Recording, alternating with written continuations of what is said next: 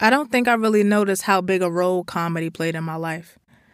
Earlier today, I was actually sitting at my desk and I was planning out some episodes, and I literally was like, damn, cracking jokes and making fun of things that were truly nothing to laugh at have been a way of survival for me. So why not do an episode about it?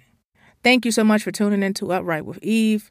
Please follow us at Upright with Eve on Twitter and, of course, on Instagram.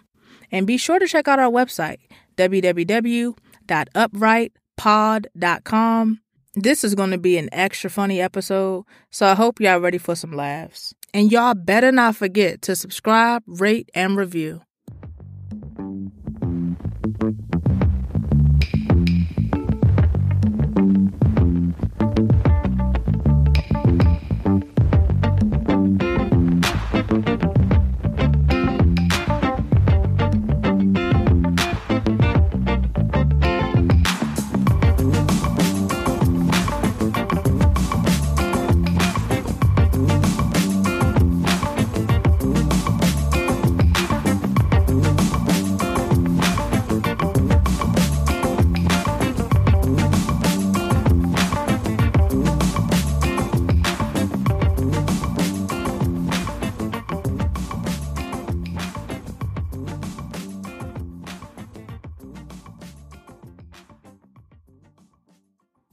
People, good people.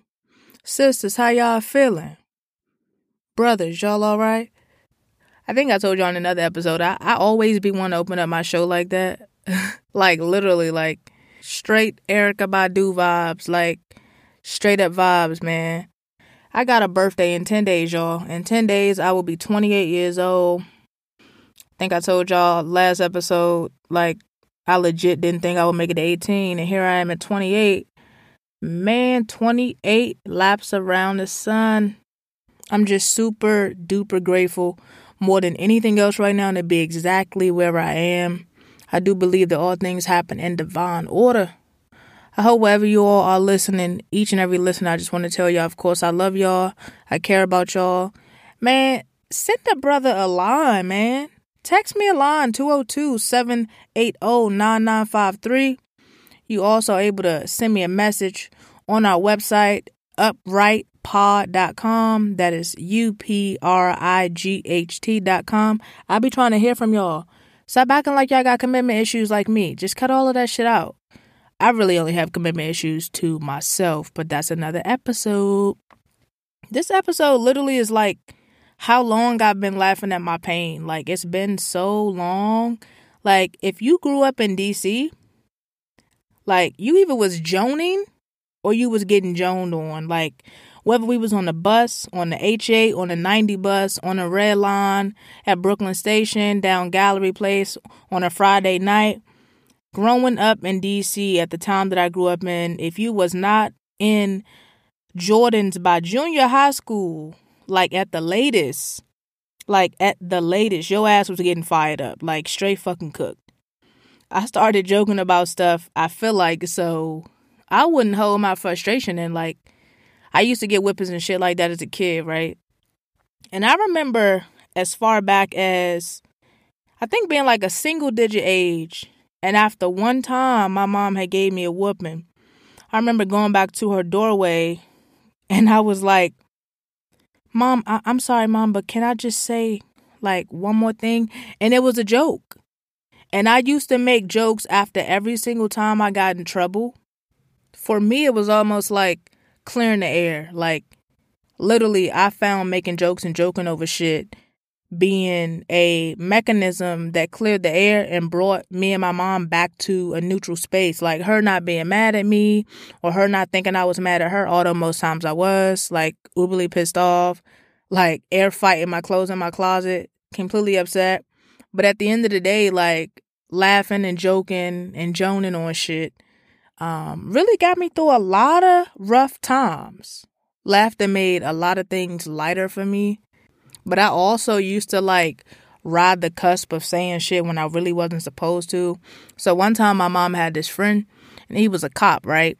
And he had came over to visit us. Like he would checking on us because like it was just me and my mom in a really big house. So he would check on us and shit like that. And one time he had came in to check on us, and my mom had made him. I think she either made him like some coffee or some tea or something like that. And I was like, "Hey, mom, you remember that time when you hit me in the back of my head and my nose started bleeding?" Dog, his face. And I used to do that shit, and it it really wasn't funny, but it was funny because a lot of the times I was on get back time with my mom when she used to beat my ass, bro. Like I would try that shit to the max. Um, although it really wasn't funny when I went to foster care. Like, I wish that I could have took back all those fucking jokes because it was a time where I was like, damn, I wonder if like some of those jokes actually made it up the chain, like legit. But like I used to make jokes when it really wasn't the time to be fucking saying shit like that in public. Like I would say shit like that like in the mall. Like, mom, you remember that time you hit me and I stopped breathing? Like legit. Like, even if it was about some shit that like possibly happened, I would say shit that was completely like no fucking filter. Like literally I was a kid of no filters. As I grew older though, so like when I transitioned out of primary school, which is like a lot of people just like to she to say primary school. Yes, like sixth grade. Um, when I got out of like sixth grade, I used to get picked on and shit, right? And I used to get picked on because like I wasn't wearing name brand shit in elementary school, but like my brother started coming through with the clutch. Rest in peace, she. I miss you, man. But like he start to buy me like Jordans, right? And all I knew was that I was going to be going into a public school. So I went to a charter school from kindergarten to sixth grade, the same school. But then I was like, oh shit, I'm about to be out in these streets. Didn't know shit about catching no bus by myself. Didn't know nothing about the metro, like none of that. But all I knew was that I was actually going to be around kids that were hood. I just wanted to be around some hood ass kids. Like that's it. I didn't want to continue to be around kids that like was singing kumbaya at lunch. Like I appreciated the vibe and I appreciated, you know, the incense being lit when we did nap time. But I really legit wanted to be in the hood. Like, I don't know what that was. It was like an inner gangster in me. Like, it was crazy. But I knew this shit was really about to go down with my with my young comedy career when my mom started letting me pick my own pants at Old Navy. Bro, you couldn't tell me shit. Like, when she started letting me get the boy cargo pants, oh my gosh, the tan joints with the pockets, oh my gosh. Yo, when I tell y'all the streets was not ready for me, the streets was not ready for me. So I was like, look, mom, we getting the Old Navy, right? I had to wear tan pants and a white shirt. She goes over in the girls section. And I know she was through with my ass because we was in we was in the mall that day for Shit, I got out of school, she picked me up, and we went to the mall. We was literally in the mall for probably like two hours before we even get to Old Navy because Old Navy was at the end of the mall. So she would park on one side and walk down the entire mall, go in all of her stores. And then she was like, after I go in everywhere I need to go in, we gonna go in Old Navy and figure out this uniform shit. I'm just like, all right, bet. So I'm not tripping. We hop in KB Toys, we go in GameStop. I'm getting the shit that I want. Bing, bing, bing, bing, bing, right? We walk in Old Navy, y'all. She goes over to the girls section. And if anybody remembers, when you go into Old Navy and it's school time, they be having the the white shirts laid out with the little pink flower on the left chest side, and they be having the little straight leg pants with the pleat. Sometimes they wouldn't even do the pleat; it would just be the skinny tan pants that the girls used to be like, oh yeah, this about to make my butt look fat. Yeah, it did. Cause I was looking when I got to junior high school. But either way, I'm patronizing her for a little bit, and the whole time I'm just like, I'm eyeing the motherfucking table with the cargo pants on it, y'all. I saw those cargo pants and it was like I it was like I wore shorts my whole life before that moment. It was literally like I never knew that the bottom part of my leg could be covered and warm. So I had already figured out the coordinates of the fucking pants on the table from where we were standing at. So I used to always do this to my mother. I would patronize what she was looking at, and then I would be like, mm, I don't know, and walk off and go look at something else. I'm just like, this the last store. We didn't went in like like literally probably 40 stores a thousand stores for little things here, there, woo, woo. And I'm just like, I don't really want to wear those pants, mom. And I walk smooth off. Walk smooth off, and she didn't see where I went. So I'm just like, I'm gonna just wait over here in the cut until I hear her calling my name. She used to be like, Eve, Eve, I know you hear me. So I waited for a moment, and then finally I heard her calling me, right? She was like, Where did you go? And I was like, Oh, I just went over there to look at those pants. I was like, I found some pants. So what I would do is when I wanted my way, I would just be like, oh, I solved the problem already. And then I knew that that would convince her to hit me out because she thought, okay, we don't got to be in this store no longer than I fucking want to. Like, everybody knows the music in Old Navy is crazy. All those statues and shit make you literally feel like one that flew over the cuckoo's nest. It just be way too much. So I started noticing she started looking famished and tired. And I was like, Mom, I already found some pants. And she's like, Where they at? So I take I take her over there to the beautiful cargo pants table. They had like three colors. They had a, a light gray, like a cigarette ash gray. They had a Sara Lee wheat bread brown. And then they had the perfect tan. And I was like, Mom, that's the perfect tan right there. She was like, Ain't nobody about to have you walking around in them goddamn cargo pants. Don't nobody had time.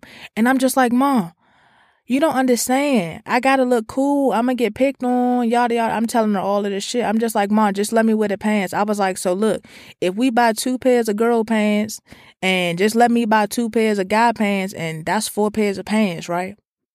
So she was like, All right, Eve, come on, just get the pants. And I was just like, Wait, we don't have no shirts. I was like, Ma, those girl shirts with the pink flower on it don't go with these cargo pants. Like, I'm looking like Bobina the Builder. I, I just want to look like Bob the Builder. This how I knew I had her. Cause she put the girl pants and the girl shirts back. So I just snuck in a third pair of cargo pants. And she was like, Where's the polo shirts over here? I was like, They just a, a regular man's white polo shirt. I already had my motherfucking outfit. I had my tank tops back at the house. We check out. I'm in the car. I'm literally, it was like I was fresh out. I was fresh out with free night minutes and a weekend bus pass. Like I was so ready. Y'all have no idea I was so ready. You know how when you you lay the clothes out and you get the pants and you put them over the shoes, you put the shoes on the floor, and then you get the shirt and you put it over the pants. I was like, damn, I'm about to, I'm stepping up in there, and everybody gonna want me to put stuff in my pockets for them and hold it. Like I'm gonna have all the girls' snacks in my side pockets. All the girls gonna want to sit next to me because I can give them a piece of candy out my cargo pants pocket. Like, man, y'all need understand, dog. Like, it literally, it was a vibe. My style was the catalyst for my acceptance in junior high school. Until I got there on the first day of school, and all the boys had on the exact same thing. How come y'all didn't? How, how come y'all didn't tell me? How come y'all didn't tell me that cargo pants was a thing and I was actually the one that was late to the party? The only thing that made me different was that I was one of two girls that were dressed like a boy.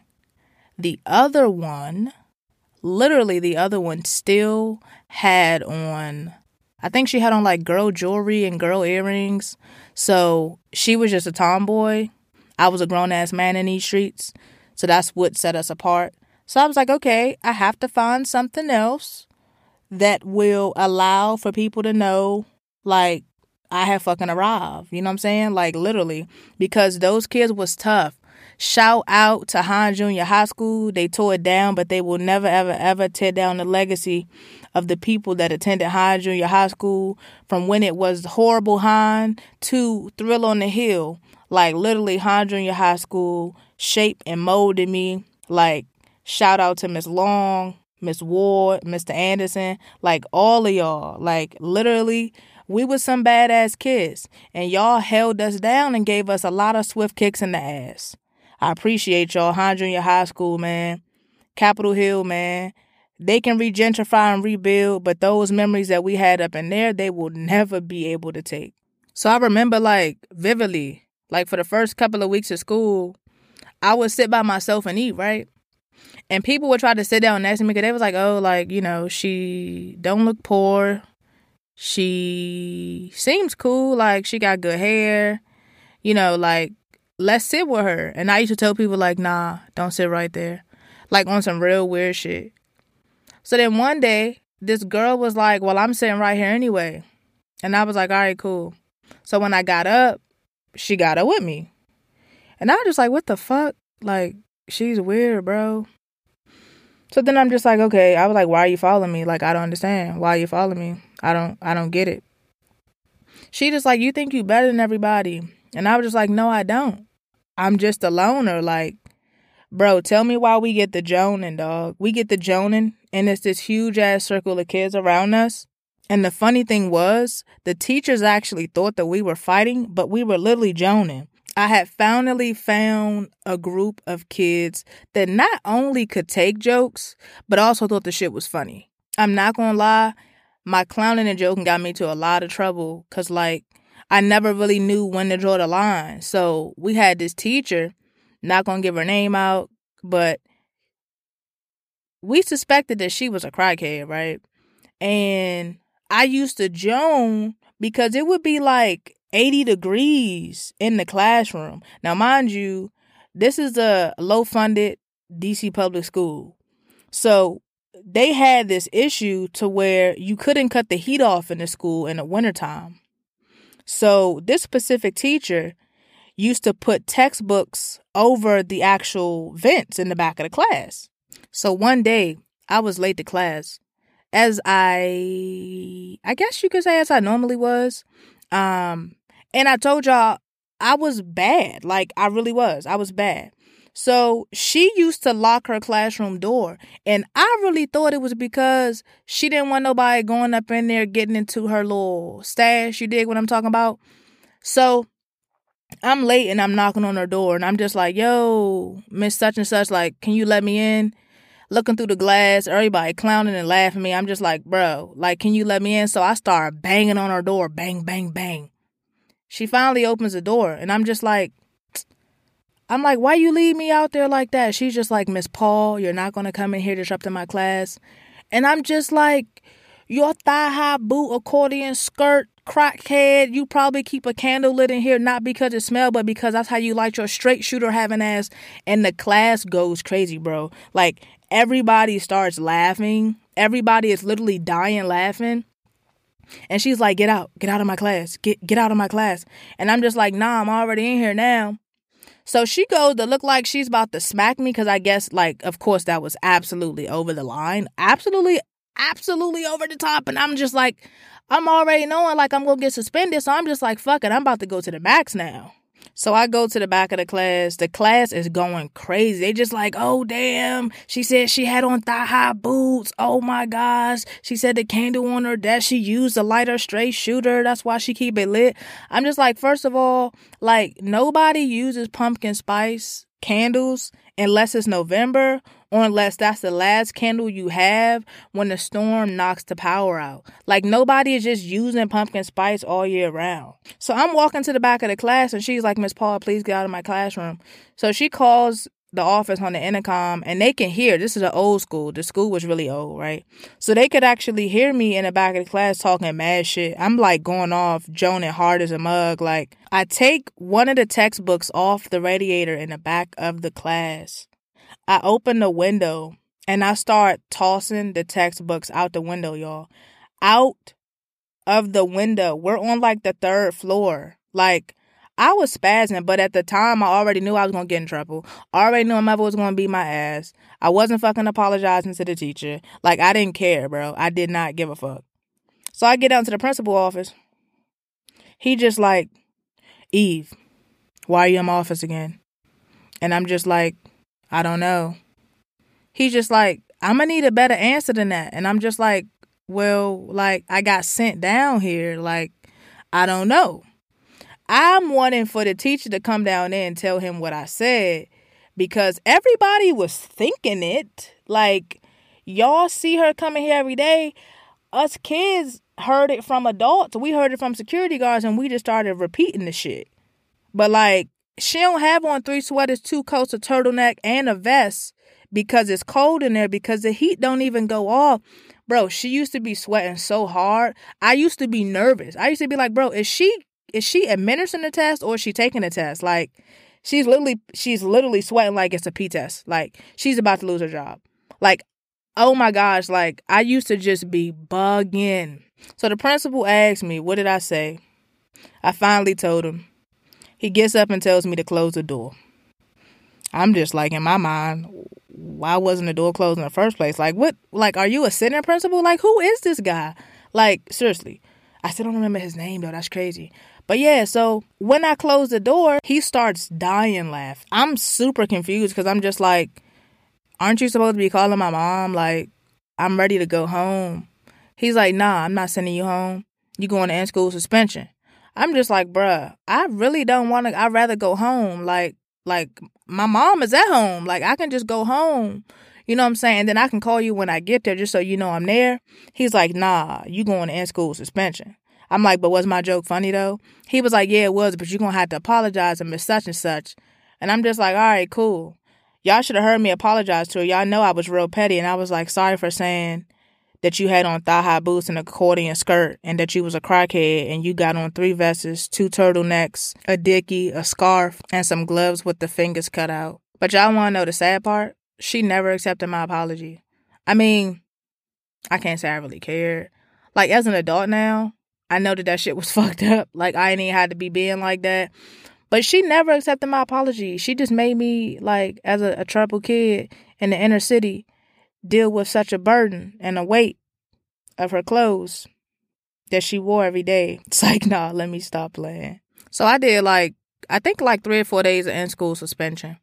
And when I finally got back in class, like a lot of the problems that I had in class was I would be cracking jokes while the teacher is teaching and it would disrupt the lesson. And then the teacher would put me out. And then I would be in the hallway making beats and saying jokes through the crack of the door to the classroom. I feel like I really just needed a hug. It was almost like I was struggling with my identity and this was my way of lashing out like I would make jokes to cover the shit up and lash out, but it really wasn't funny. Like I was really, really, really bad in junior high school. Like horrible, y'all. Like some of the stories I never tell nobody, cause it was just fucked up the way I was treating like adults in junior high school. But when I got back into the classroom after being in school suspension, I was quiet as shit. I wasn't trying to bother nobody. I wasn't telling no jokes. I was just in there to just be quiet and relax. Now, of course, my mom was grateful. The teachers was grateful. They was like, we don't know what's going on with Eve, but she's quiet. A little bit of time went by. I hadn't gotten into any trouble. And it was literally like, oh my gosh, like she is a changed kid. Little did they know I was working on my rap career. Like they literally didn't know, like, yo, like I'm about to change the rap game. So I went from clowning to fucking rapping. Like overnight in junior high school, y'all, I went from clowning to rapping. The reason why I was so quiet in class was because I was writing my rhymes. And of course, my teachers, my mother, everybody found that shit out when grades came out. I had this one rhyme though. I used to say that joint on the playground by the basketball course behind Lemon G Hine Junior High School. And the kids would be like, damn, like she got bars until they found out like that was a biggie rhyme and then I had to go write my own rhyme. And when I wrote my own rhyme, they was like, nah, like you can't rap. But y- y'all want to hear my rhyme, don't y'all? Are you ready? My name is EVE. Show you shit that they don't show you in these me no streets. Ha. You want to step to me? I tell you quick who I'm close to. Bust your ass, pack you up, and stick on the postal. You ain't believe me, huh? I'm chillin' my peeps on CRT. One step to them trust, you gotta go through me. You laughing? You really think I'm getting bullshit? And let me catch your ass around here, you get your shit splitted. Like, y'all don't even understand when I when I dropped that on the playground, you couldn't tell me that like Missy Elliott who, Eve who, Lil Kim who. Like, I was the next rapper. And when them grades dropped, my mother wrapped my motherfucking ass up in, in a thousand belts, bro. Like, she literally was like, I'm so grateful you doing what you're supposed to do.